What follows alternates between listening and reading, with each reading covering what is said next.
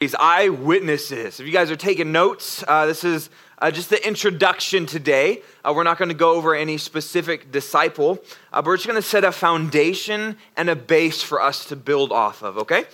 Um, but when you think of the 12 disciples, uh, what, what names come to mind?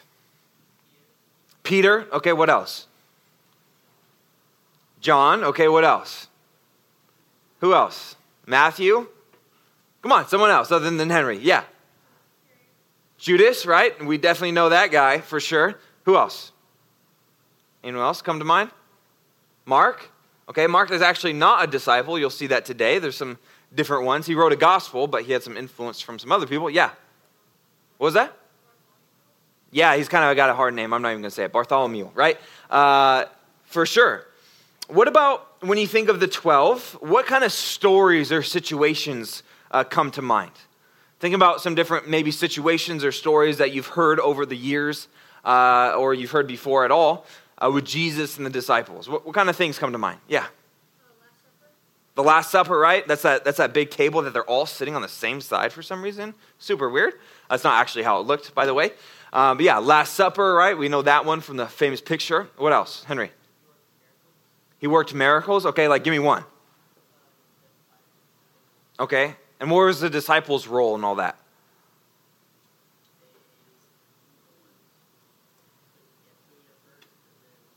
They handed it out, right? Yeah. Yep. Yeah. Jesus walked on water. Who, who did he call to walk on water with him? Peter, right? And did, what happened with Peter? Fell into the lake, right? The exactly the Sea of Galilee. It's a, it's they call it a sea, but it's really just a big lake. So good job. Um, but right, and we know these guys. Uh, man, there's so many different stories. We could probably go on and on with all the names and all the different uh, stories and situations that we've heard of. I know I can. Uh, but this that they're called the twelve disciples or the twelve apostles. And there seems to be though something very specific and different because you and I were supposed to be disciples of Jesus, right? A disciple, it just means a student or a follower. That word would be followers of Jesus. But what makes the 12 different? Jesus specifically chose them. He didn't choose 10, he didn't choose 13. There was 12 guys he specifically chose. And we're going to see what he chose to do with them. But within the 12, there was a specific three that he poured into the 12 and poured out his life with them and spent with them but there's three specific ones that was in his inner circle. I like to call them the big three. Does anyone know who they are? Peter is one of them. Yeah. Matthew's not one of them. Yeah. James and John, right? It's Peter, James, and John. You can write that down. That's that is the what is referred to as the inner circle, or well, I don't I don't know why I like to call them just the big three. those are the guys that Jesus said, "I'm going to pour into them even more." And you might say, well, that's not fair. What about the other disciples? What about Philip? I mean, come on. Why not Philip? Why not Thomas? Why aren't they in the inner three? Well, Jesus had a plan. This was all part of the plan that he used a few people to impact the masses. You see, you and I might look at Jesus' tactics and his plan and his methods as not, not as effective. Like, why didn't when Jesus come, he got one of the, you know, he went to the Roman Colosseum and, and had everyone who could fit in there, and then he shows himself as God, does a miracle, and then everyone believes. Why didn't he do that? Well, you see, uh, Jesus was into the long term, not the short term. And how he was going to change the world for the rest of history was going to be through these 12 guys, and even more specifically, through these three guys. You see, he did this in a way because he's Jesus that the others wouldn't have been jealous of Peter, James, and John. It's not that he was, it's not that they were playing, it's not that he was playing favorites and this would create division and jealousy, but he did it in a way uh, because this was his plan to make the biggest impact on the world. Uh, Des, you can put up Acts 17. This was a time later on uh, after Jesus uh, ascended and the disciples were going, and this was said about the disciples. It says, Those who have turned the world upside down have come here too. This is what the disciples did, that they shook the world. This was Jesus' plan from the very beginning. And uh, you see how they, they, this claim against them was that, man, these, these guys came here too, and they, they're turning the whole world upside down. I think a more likely scenario would be that they're turning the world right side up. You see, God often does big things with small numbers. Write that down. God very often does big things with small numbers. And he certainly did that with these 12.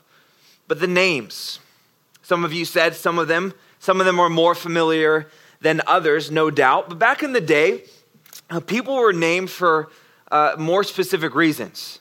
Uh, we're named typically before we come out, right, of our, of our mom. Uh, we're already named, it's already determined, it's already written on our nursery, and it's already done, right? But back then, they would wait a little while. They would wait to see what is the child like? What are the characteristics? What, the, what is the child's personality? And then they would name uh, based off that. And so, as we get into the different disciples, we'll kind of pick some of that apart and just, just look into uh, the different names because I, I do think there is some significance there. But I, I was listening to someone, it was a while ago, a few years ago for sure, uh, and they were, they were speaking and they were talking about knowing the Bible. And they're talking about uh, Bible knowledge, right?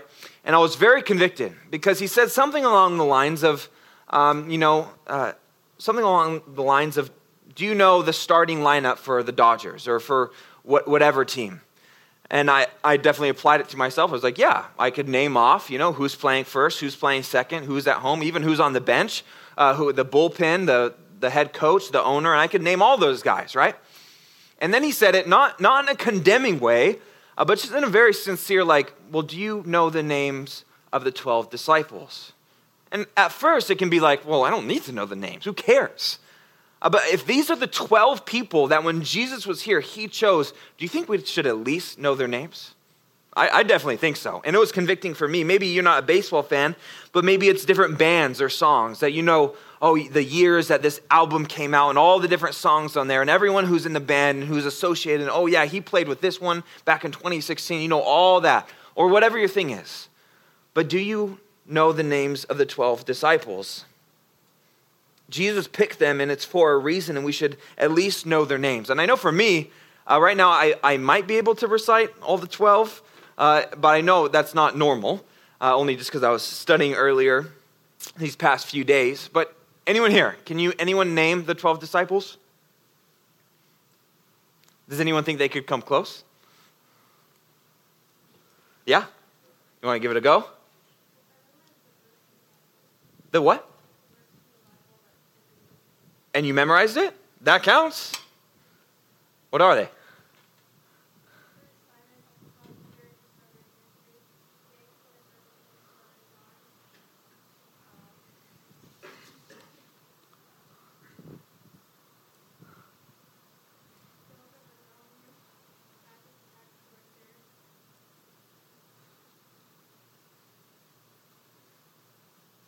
Close.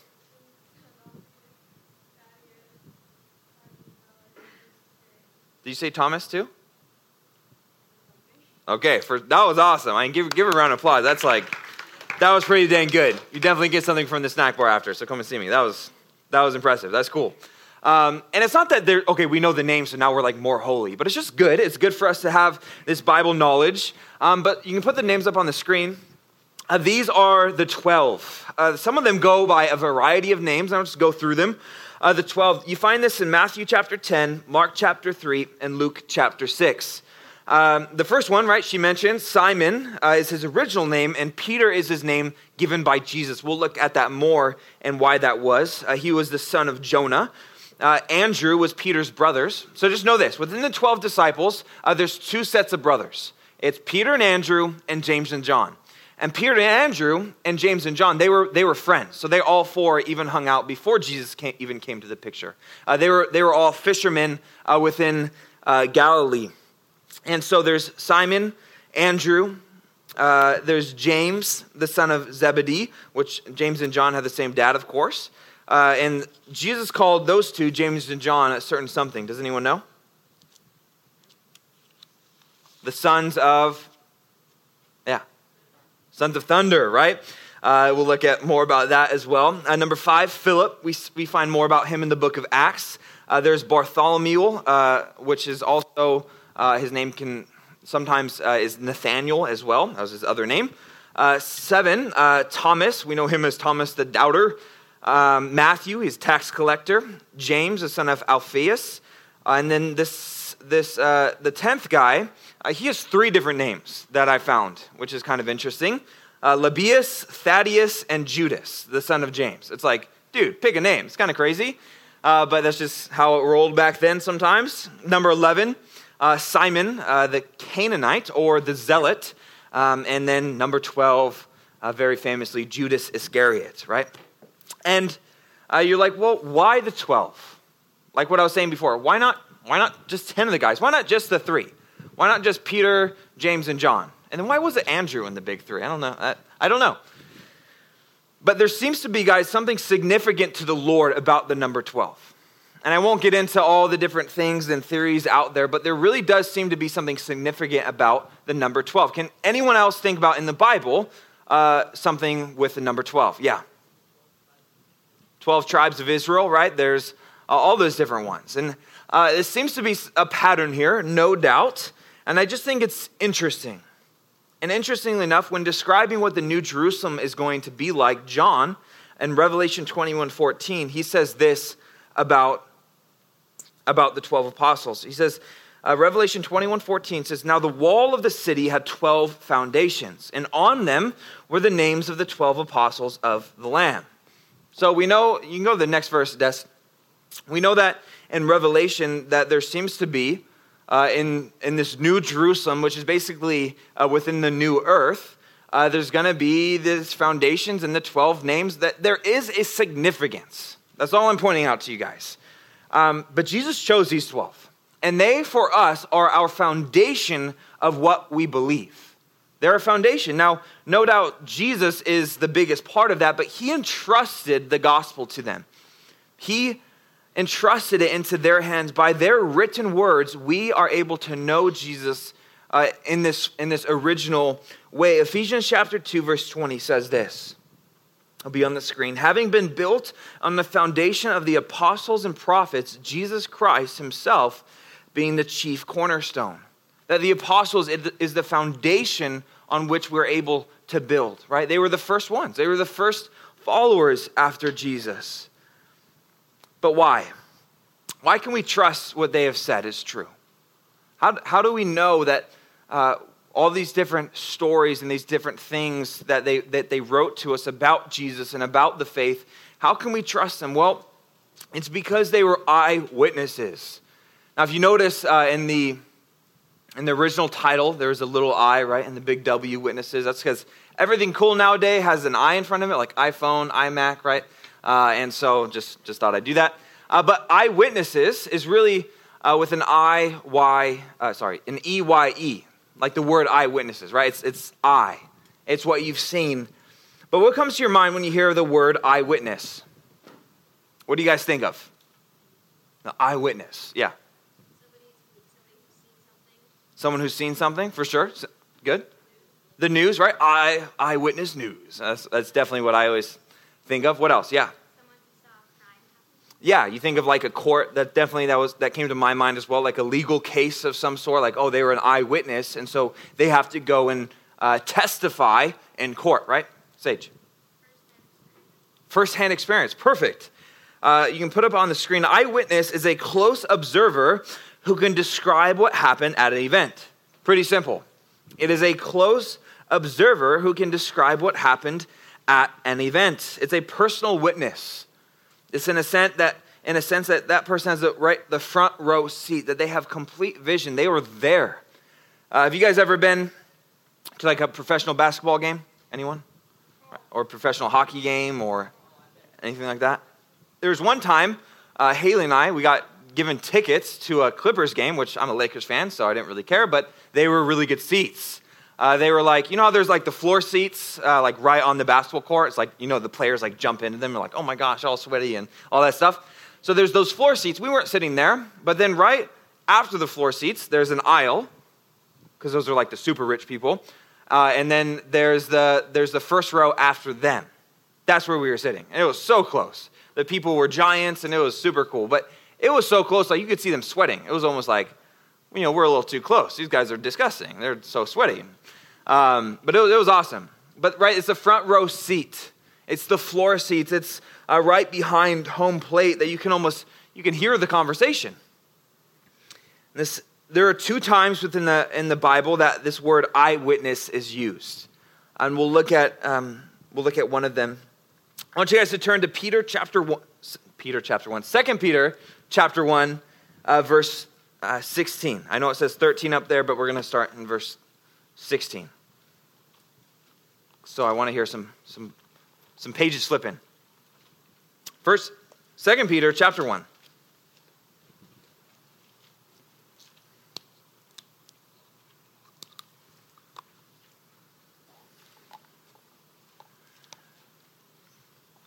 You guys good? Yeah, following on? Anyone asleep? Okay. If your neighbor's asleep, wake them up. If they're awake, then don't make them go to sleep. Second Peter chapter 1. You guys there? Yes. If you're there, say word. Word. I heard like two people. If you're there, say word. Word. Okay. Second Peter chapter 1. You there? Sage? You're not even flipping. All right, you can catch up. Second Peter chapter 1 verse 16. Look with me. It says this, "For we did not follow cunningly devised fables when we made known to you the power and coming of our Lord Jesus Christ, but were eyewitnesses of his majesty." Who's writing the letter? Who is the author? Peter, right? You should say that with a little more confidence, right? I mean, look at that. Second Peter. So who do you think the writer is? Peter. And he says this. He says, "We were there." He says, all the things I'm telling you about God and talking to you about, about what you should do in your faith and about who Jesus was, he says, I was there, that we saw him, that we saw his coming, that we saw his power. First hand experience. And he says that we didn't make these things up. We didn't devise these fables and make up these stories and think about how grand of a plan that we could have and how we're going to fool everyone. He says, We didn't make this stuff up. He says, We didn't get this stuff from other people. He says, We were there. He says, We saw Jesus. We knew Jesus. He says, We were even there at this particular time. Look at verse 17. He says, For he received from God the Father honor and glory. He's speaking of Jesus there when such a voice came to him from the excellent glory, This is my beloved Son, in whom I am well pleased. Does anyone recognize that, that quote? This is my beloved Son, in whom I am well pleased? Yeah, there's two places where God audibly speaks from heaven when Jesus was here. There's two places. What are they? Yeah. Okay, perfect. That's first instance. What about the second one? Anyone know? Yeah.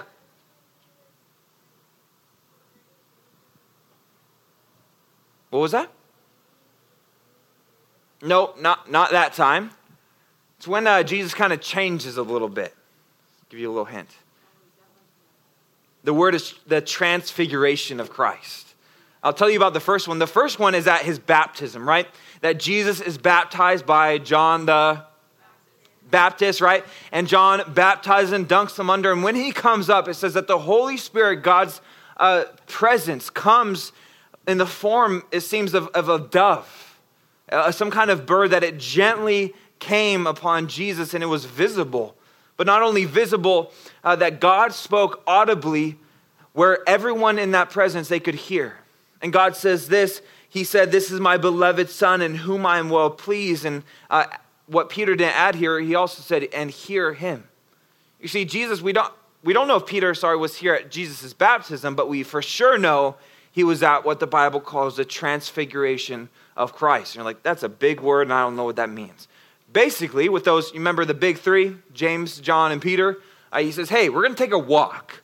They take a walk and they go, and um, Jesus says, uh, hey, stay right here. I'm just going to go up this hill. And still invisible sight, uh, Jesus uh, goes up the hill and uh, all of a sudden there's a very bright light and Jesus' glory is exposed. You see, before, Jesus would look like anyone else. You wouldn't know, you wouldn't think anything of it.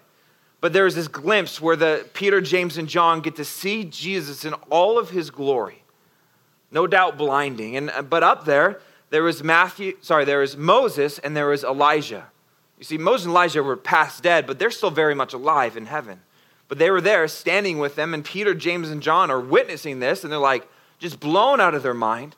But in that moment that Peter begins to speak, it says that, uh, that God the Father speaks as well. And he says, This is my beloved Son, in whom I am well pleased. Hear him. And Peter says, I saw this. He says, I saw this, I heard this, I was there, and these things I share with you, I share out of experience. I share out of experience. And he says, verse 18, and we heard this voice which came from heaven when we were with him on the holy mountain. You see, he saw this. There's the other time uh, that this word eyewitness comes up, and that's in the, um, the book of Luke. Luke chapter 1 uh, talks about it. You don't have to turn there. You see, Luke was not uh, an apostle. He's not one of the 12 that Jesus chose, but he was later on just a, a follower of Christ. But for Luke, he had a lot of influence from Peter and the different disciples to be able to write the gospel, and he says that. He says, The way I'm writing this is because of those different disciples that have told me that their experience, that he has the eyewitness accounts within the gospel. And so uh, these are the two spots that this word eyewitness is used, but uh, there's also, there's plenty of spots, uh, places in the New Testament in the Bible that talk about the word just witness. If you just took off the word I, uh, there's lots of places in the New Testament that talk about witness. Can you guys uh, think of any spots, any particular verse? You don't have to know the verse reference, but maybe uh, some, some scripture would come to mind that has the word witness in it. It's a little bit different one, difficult one. I'll put you on the spot.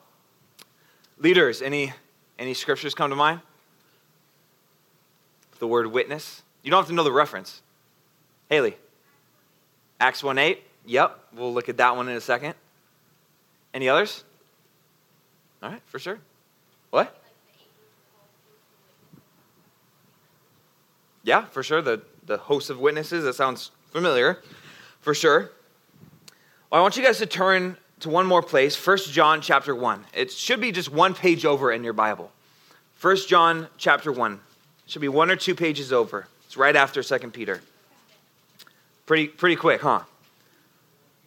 First John chapter 1, verses 1 through 4. Check it out with me.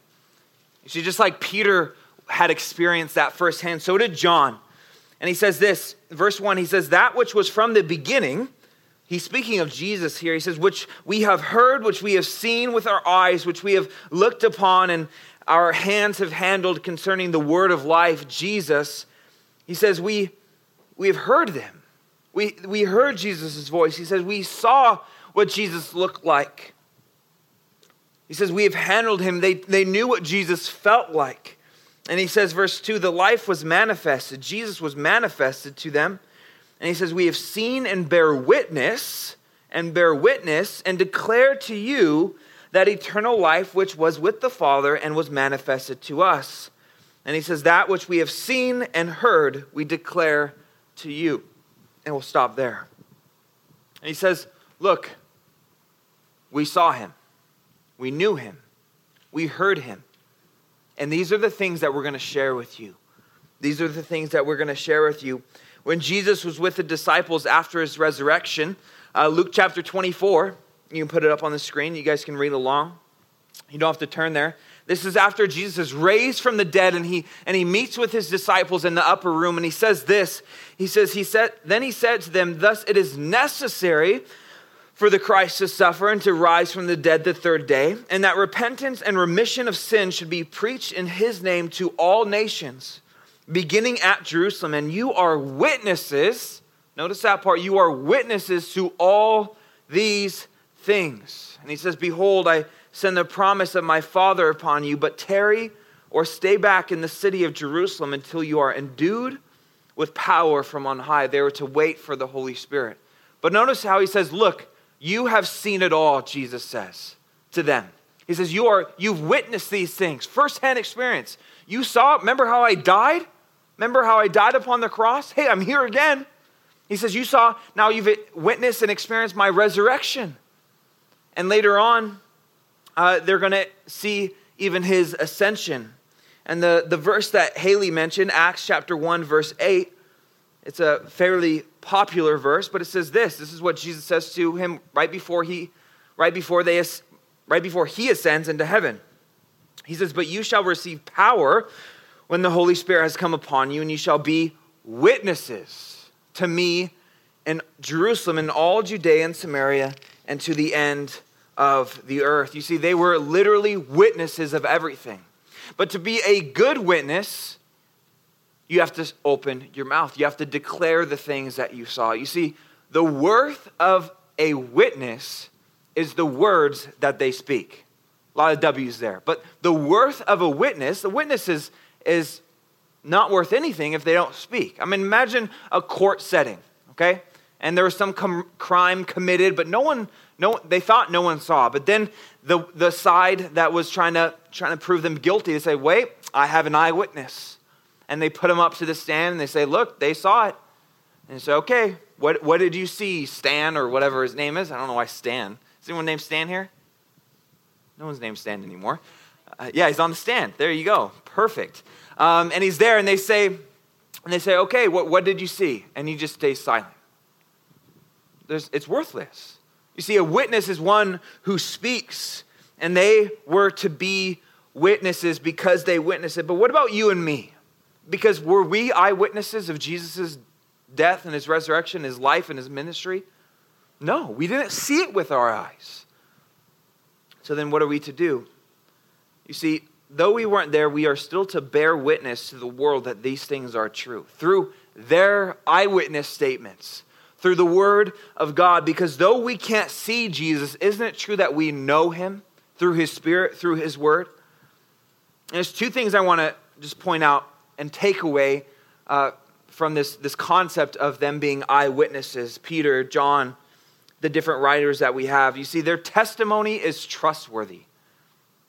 That number one, their testimony is trustworthy, that the truth contained in the New Testament uh, isn't passed down from generation to generation verbally. It's not a myth, it's not a story that was made up and developed over time and been tampered with. No, from the very beginning, these are the eyewitness accounts of the apostles, of the disciples, of the 12. And so we can trust it. And number two, uh, the disciples made mistakes. They were eyewitnesses, they were with Jesus, yet they still made mistakes. And for me, this is very encouraging. For me, this is, I take a little hope in it because I make mistakes. I mess up. I'm a knucklehead sometimes. I do things I wish I wouldn't do. But for the apostles, the, the 12, that we're to learn from their fail, failures, not repeat them. Can anyone think of any mistakes or failures that come to mind when you think of the disciples? Yeah. Yeah, he did pretty good there, right? But then it's kind of, oh man, he, he got his eyes off Jesus and he began to sink. What else? Yeah. Right. there remember when Jesus was sleeping and they were like, Are you, do you care about that we're about to die? They said that to Jesus. They're like, basically, do you care that we're going to die right now, Jesus? Do you care? And he wakes up from his nap and calms the storm. Yep, Sage? Yeah, Peter. Peter denied Jesus, right? Three times, basically, basically to his face. Lizzie, did you have one? Ah, oh, she stole it. Yeah, for sure. Yeah. Say it again. Yeah, Thomas, right? The doubter. Man, he's like, he's like, I ain't, I'm not, I ain't, I ain't, I ain't gonna believe it. That's what he was saying. He's probably all crazy. Totally. So many mistakes, yet we're not to repeat them. We can learn from them. But for a moment, I want you guys to close your eyes. Everyone close your eyes, like for real. Like don't actually like pretend to open them. Close your eyes. I want you to think about what these 12 guys got to do with Jesus for three years. Right now, I want you to play in your mind as best to your ability. We don't know what they look like, but we can have an imagination. What was it like for these guys to be with Jesus, to walk with him. They got to do everything with him the good stuff, the bad stuff, the hard stuff. Think about times they may have had laughing with Jesus. Times I'm sure that they had eating with Jesus, not just at the Last Supper, but camping, eating over an open flame or something, hunting, I don't know. Not really having maybe anywhere to stay, but they had to camp out and sleep on, sleep on rocks. Think about the long, tireless journeys that they had to walk from city to city down from Galilee to Jerusalem, which is a three hour bus ride. So imagine them walking. Think about them seeing Jesus' compassion for people firsthand, that they saw his love and his care. Keep your eyes closed. Think about some of the miracles that you know of feeding the 5,000. Think about Jesus breaking the bread and putting it in baskets, and all of a sudden the baskets are full again. And they saw that. They were there, they witnessed it. Imagine them watching him converse and combat and just absolutely destroy the religious leaders with his words in such an amazing way. Think about him them seeing literally Jesus were to say, "Be still." And an insane raging storm would be completely calm in an instant. Think about seeing him tortured on the cross, getting flogged and whipped, and then seeing him again after you saw the man that you've been following for three years just die. Imagine the joy and the excitement. You guys can open your eyes. You want to know what the craziest part of all this? That we can look and, man, there's times where we can envy and, um, man, I wish we could, I wish I could just see Jesus. I, I would have such a better relationship with God if I could just see him. Man, I envy those disciples. They got to spend time with him. You see, the crazy part of this whole thing is that when the disciples were with Jesus, they didn't have God's spirit in them, right?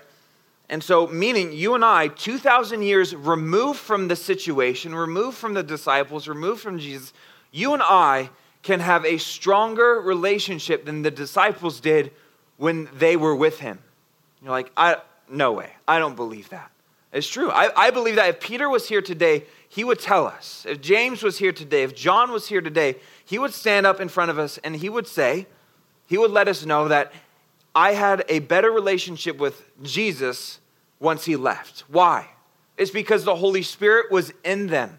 That there is a connection that they had with God, with Jesus himself, so much more intimate than even being with him one on one.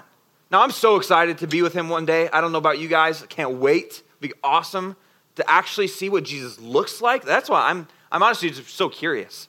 And to be with him and, and hear his voice. What does his voice sound like? They knew all that, and that's awesome. But you and I, we can have even a stronger relationship now, spiritually, with the Lord than, than they did when they were even with him. And so, what's the goal of all this? Worship team, you can come out. Why do we care about the disciples? You see, in learning about the disciples over the next few weeks together, we're going to see their successes, we're going to see their failures, we're going to see uh, the mistakes, but we're going to we're going to hear about their words to us, and we're going to learn from those things. See, their, their, their stories and their names are in the Bible for a reason. God has them there. And though we are not eyewitnesses, we can become a witness. We can speak of what Jesus did from what we're told. We can speak of his work and his plan and his kingdom as if we are there. Because that's how much we can trust the Bible. Remember, the whole point and the worth of a witness is, that the, is the words that they speak. And so, if we're not speaking any words, then we're not being a witness. We're not doing what Jesus asked us to do, which was uh, not just to the disciples, but to us. That we would be a witness to the whole world of who Jesus is. And so the, the 12 did it. They were witnesses of Jesus. There was one that definitely messed up. He wasn't the best witness. But they did it. They went out and they rocked the world for Jesus. They were a witness. They were willing to use their words for God to work. Are we willing to do the same? God, we come before you and we thank you for this time in your word. We thank you, Lord, that you choose us, Lord. You chose the disciples when you were here. Lord, but you choose us. Lord, that you've known us before the foundations of the world and you've had plans for us. And though we haven't seen you, we love you. Though we haven't seen you, we know you. Lord, would you help us with the knowledge that we do have and the experience that we have with you? Would we open our mouths to others? Would we be willing to speak on your behalf? Would we uh, not stay silent? Would we be a witness for you? Would you give us the power to do that because we don't have it in ourselves? Lord, we need you now. We love you and we worship you in Jesus' name. Amen.